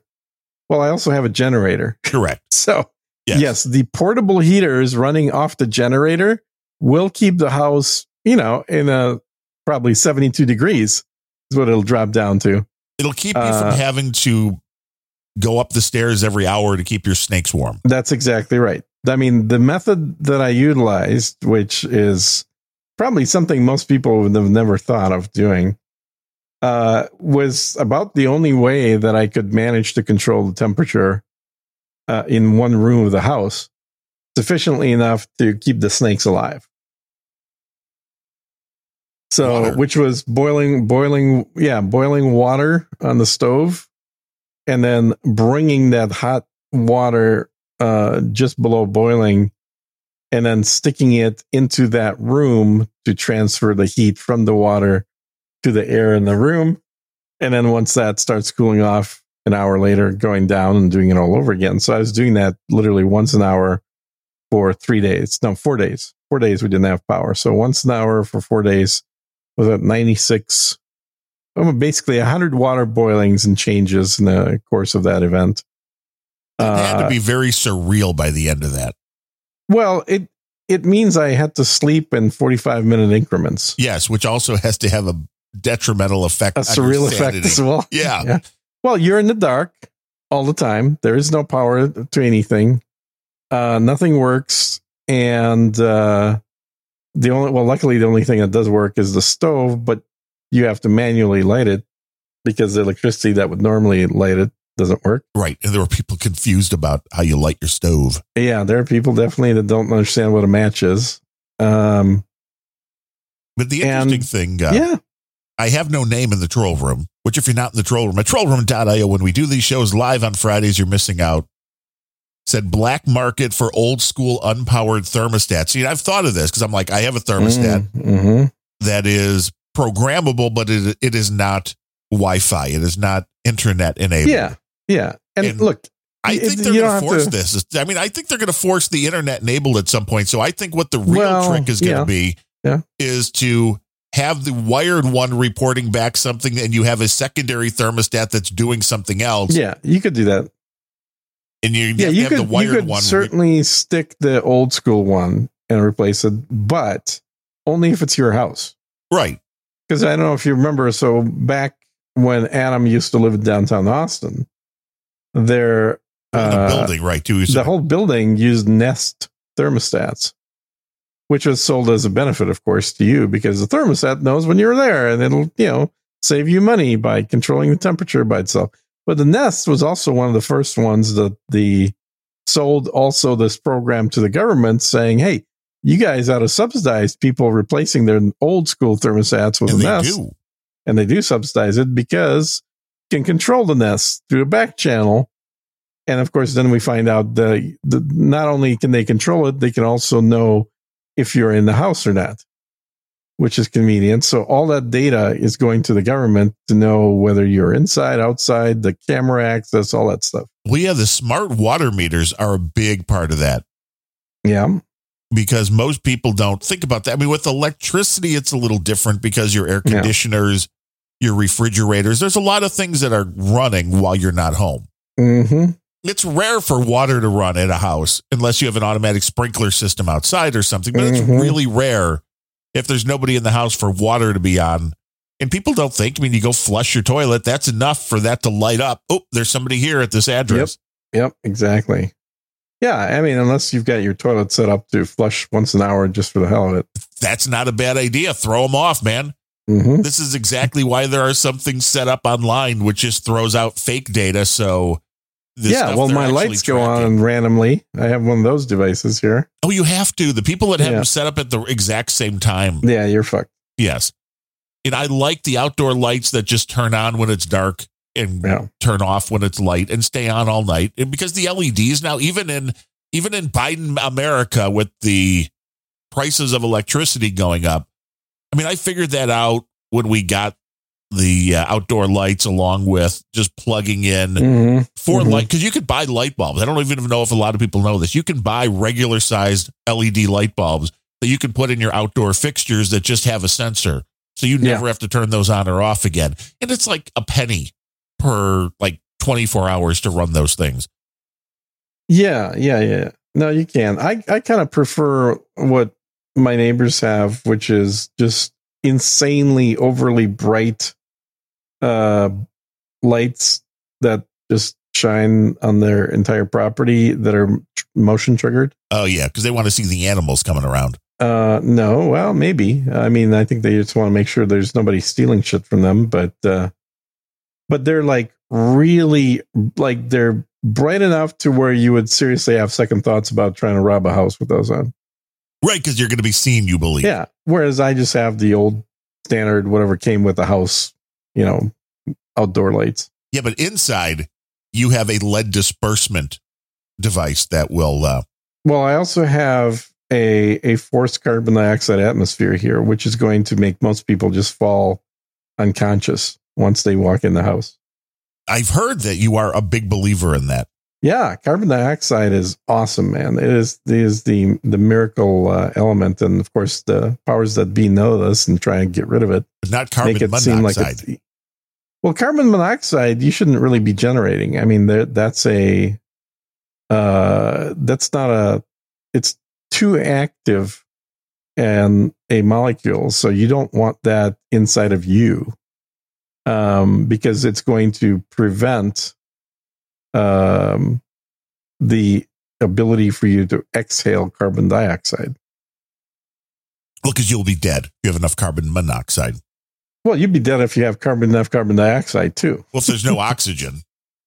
Yeah, no, you need the oxygen, but I also have an oxygen generator here, so I can control the indoor thing, ratios pretty well.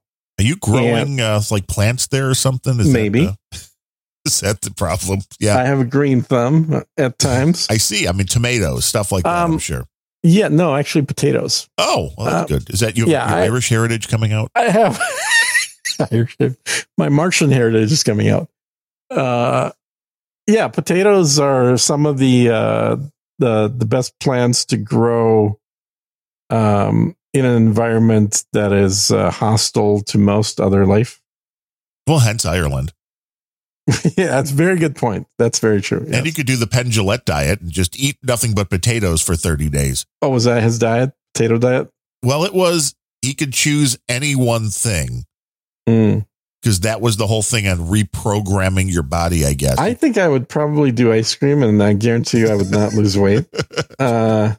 Yeah. Yeah. Potatoes would be a natural, whatever it was. Well, I've done that diet. I did the only filet mignon diet. Well, that's not bad. I mean, that's for the ultra rich. I did think it was funny now. Oh, and speaking of, not necessarily ultra rich. Filet mignon diet. Yeah. That Sir Gene recommends so highly. Yeah. So, you know, who's going to do that now is, Tina. Well, because there's some very good Texas beef from Texas Slim and the Beef Initiative, whatever it's called there in Austin. Yeah, the Beef Initiative, whatever it's called. But yeah, so she's going to start doing the carnivore thing, which I think is great. I've always enjoyed it. The only issue I have with it, and I've done it 3 times now. The thing that always gets me to wrap it up is a really bad case of the runs. Not at all. You have no runs. Are you kidding? No, you runs. Are you kidding, dude? That only happens from vegetables. Oh, I thought that was the water in Mexico. It's the vegetables in the water in Mexico. That makes sense. Stay away from vegetables, kids. Yeah. Vegetables are evil. Don't be around vegetables. No, it's the opposite. The beauty of eating nothing but meat is that meat has such a high absorbency that you only poop every other day. Oh, well, see, that saves so much time. Well, it saves water in the environment, too. I mean, you are thinking about the planet. I will give you that. Mostly, I'm really a greenie. I've never heard anybody say that. Yeah. You never heard anybody refer to themselves as a greenie? I mean, not you, but... No, I like plants. I have potatoes growing in my house. That's what I've heard. Yeah. All potatoes all the time. All potatoes in a nice carbon dioxide rich environment. I think the whatever you picked for that diet, I think it had to be like a single ingredient thing. Like you could have corn. You could, filet mignon's not a single ingredient? That it would be. I mean, I'm guessing you could also do that with the meat. Well, he did lose quite a bit of weight. He lost like 100 pounds, didn't he? Yeah, and I think he's kept it off, which... Somewhat. I think the concept is you do the crazy thing and you get down and then you just try to manage. Well, it does get easier. So I have lost a lot of weight many years ago and lost about 100 pounds, in fact. And it is much easier to eat. Like, I don't want to say you can eat anything, right? But you can eat quite a bit when you're at the low weight and not really gain any weight because your metabolism is running a lot faster. Because one of the things that happens when you end up adding fat to your body is it has a counterbalance effect with your metabolism. So the more stored fat you have, the slower your metabolism gets. And that makes total sense, because generally, if you look at the history of, you know, humans, or really mammals in general, but for sure humans, that when you're starting to build up a lot of fat deposits, that would historically only be at one point in the year when a lot of things are harvested. Yeah, so generally right before winter, before the long winter. Exactly. And so during winter, you don't have to do as much work because you don't want to be burning as many calories, and you're living off partially off your fat in your body and partially off whatever foodstuffs you've managed to, put in storage. And this is as true for, squirrels and chipmunks that are bearing nuts for the winter as it is for humans.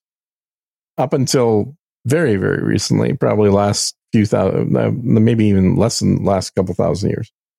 So it's kind of a natural thing that your body knows that, oh, you just gained a bunch of weight. That means that winter's coming. That means that we're going to go into slow mode.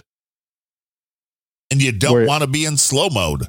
Yeah. And the problem is when you're in slow mode and you keep eating the same amount of calories that you've always eaten, those calories are more, in fact, of those calories are converted into fat.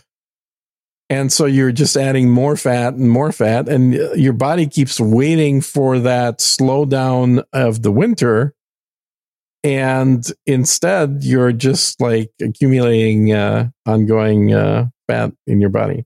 And that's not good. So you want to get it all rocking and rolling, and then you can coast. Yeah. Now, there are a few drugs that are out there that will artificially move your body out of winter mode. Well, that's like what the drug companies have been looking for. They want the magic pill that's like, oh, you pop this, you'll never be overweight. Yeah. Well, and there are some. I mean, they're not really pills. They're more injections because they're either hormones or precursors. So they're not really FDA approved. Not this is surprise. Where this is where it's not a medical advice show. Right. This is where you do not want to take things that seriously. Don't do this, boys and girls. This is only for your educational well-being. Yeah. Yeah, exactly. But one of the things that worked tremendously well was ephedrine. And ephedrine has now been brought into a controlled substance. Because you could use it to cook meth. But before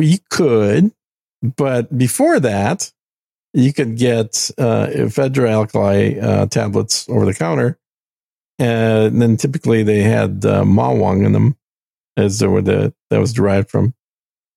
And ephedrine stimulates the production of a few different hormones in your body that kind of kick it into high gear. I think predominantly through the pituitary gland. So that was one of the things that work. Right now, there's a number of peptides. There's, I think, 3 different ones that are available in Mexico.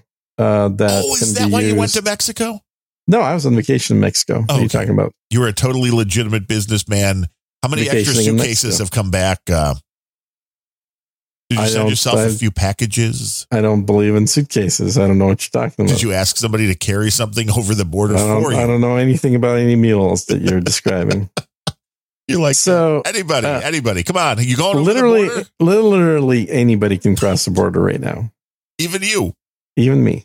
Yes. Unless you're trying to go the other way. And then they're like, well, you got to be careful about that. But yeah, that's all that they're doing now. Now, this is not over-the-counter stuff. This is not even stuff you can get from your doctor. But there are doctors out there that you can get prescriptions, sort of, kind of, for this stuff. So it's funny, too, because what it actually says on the bottle is that not for human consumption. Oh, nice. And in fact, it's not for animal consumption either. So whose consumption is it for? It's for animal testing. Oh, yes. Well, animal testing for the, like the, before you get to human studies, you do animal studies, right? So that's what this is currently manufactured for. Okay. Now I will totally say, works though. If comic strip bloggers listening, I want a doodle of you like popping pills that say not for human consumption only. Mm-hmm. Not for human consumption only. Exactly. Uh-huh. So it's a, there's a lot more availability in Mexico than the U.S. They're a lot more forward thinking. Well, they're a lot less bureaucratic.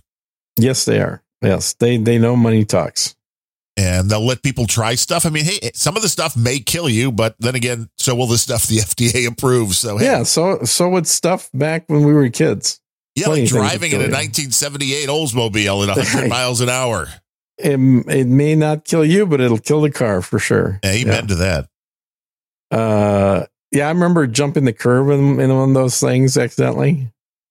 Like I was at a parking in front of a store and I thought I was in reverse and I was going to back out of the parking space, but I was in drive. And instead of going back, it went forward. But the car, even though it weighed like 10,000 pounds, was perfectly fine just jumping the curve. Yeah, nimble, baby. Very nimble. Yeah, well, because it had about a foot of suspension travel. Yeah.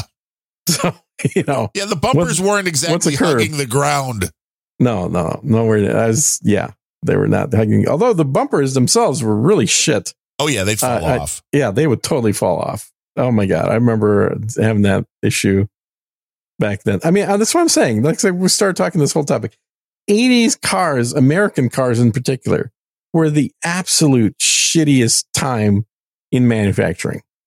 So if you have an 80s car you loved, let us know.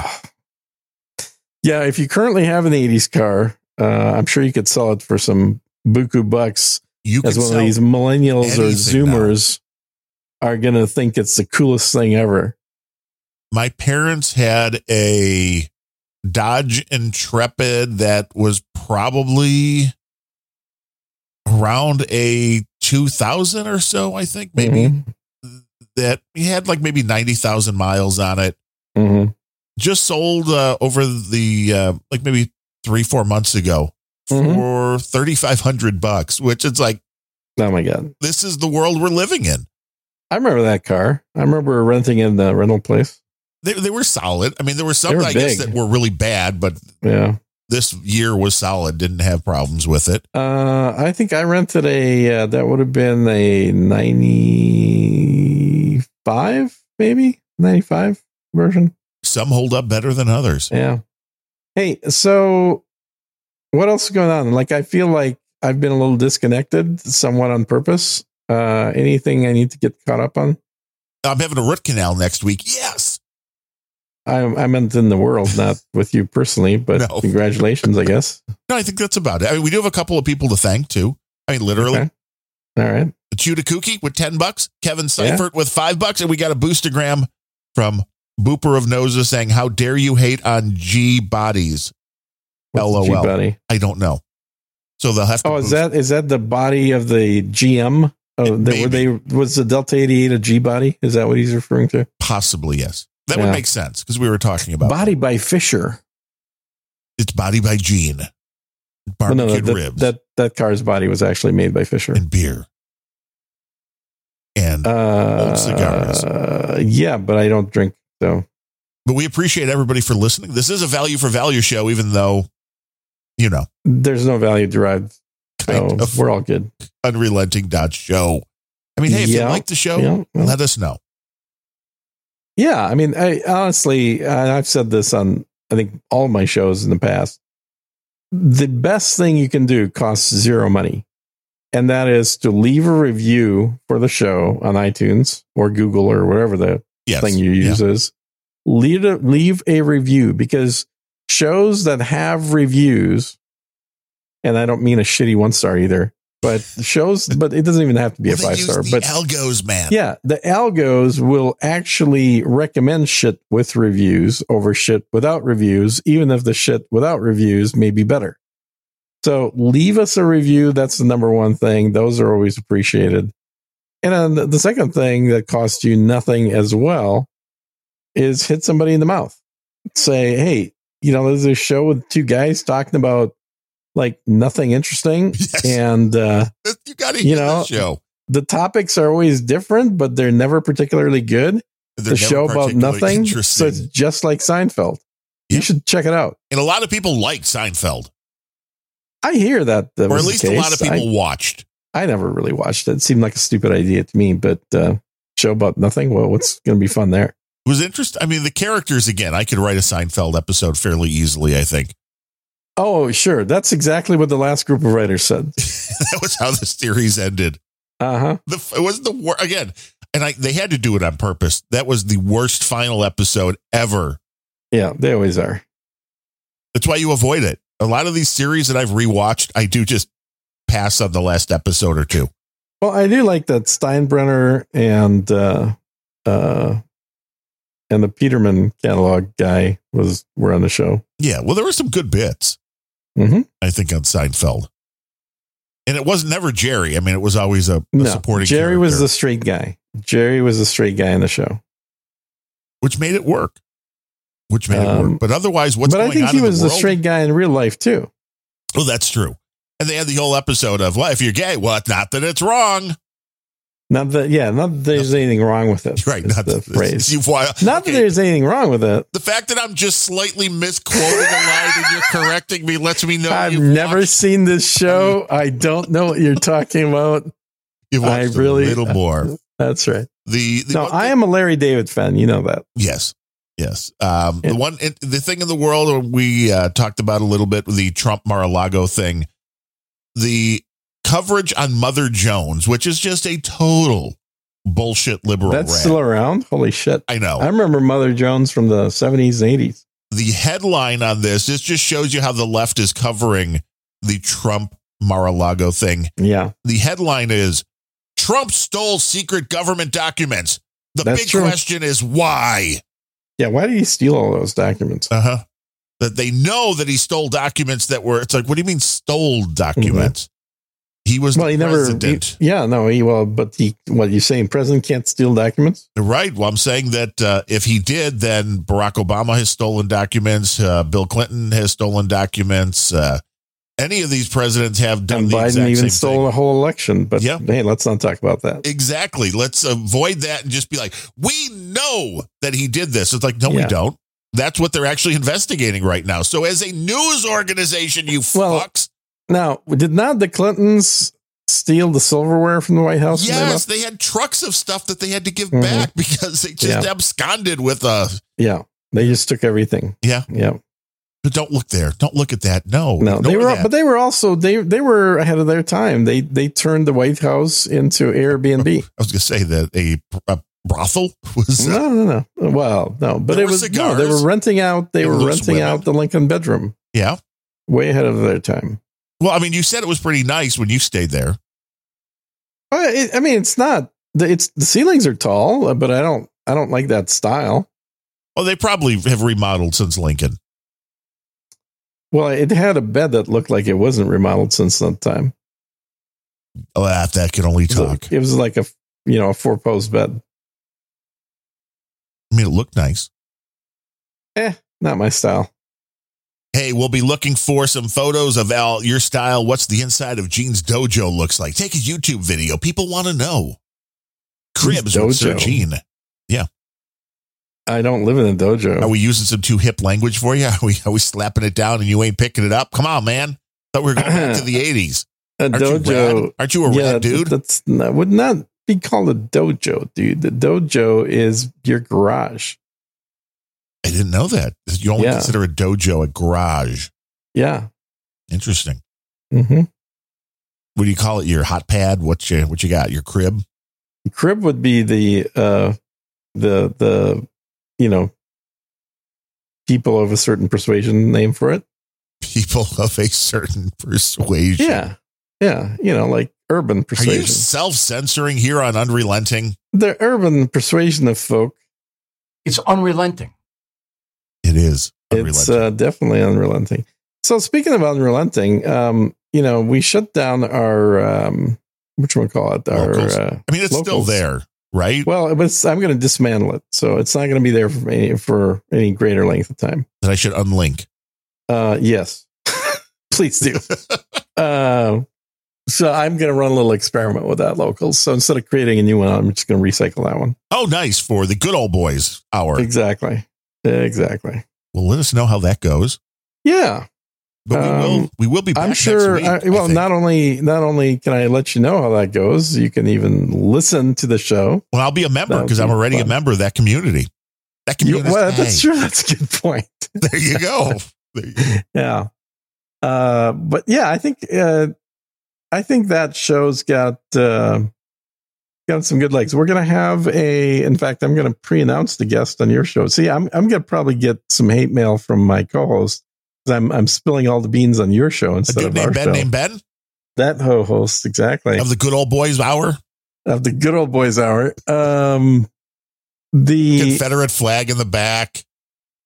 We're not going to do video. But that doesn't mean the Confederate flag's still not going to be in the back. Sure enough. You're doing it from the seat of the Dodge Charger with the full General League regalia. Uh-huh. Exactly. Yep.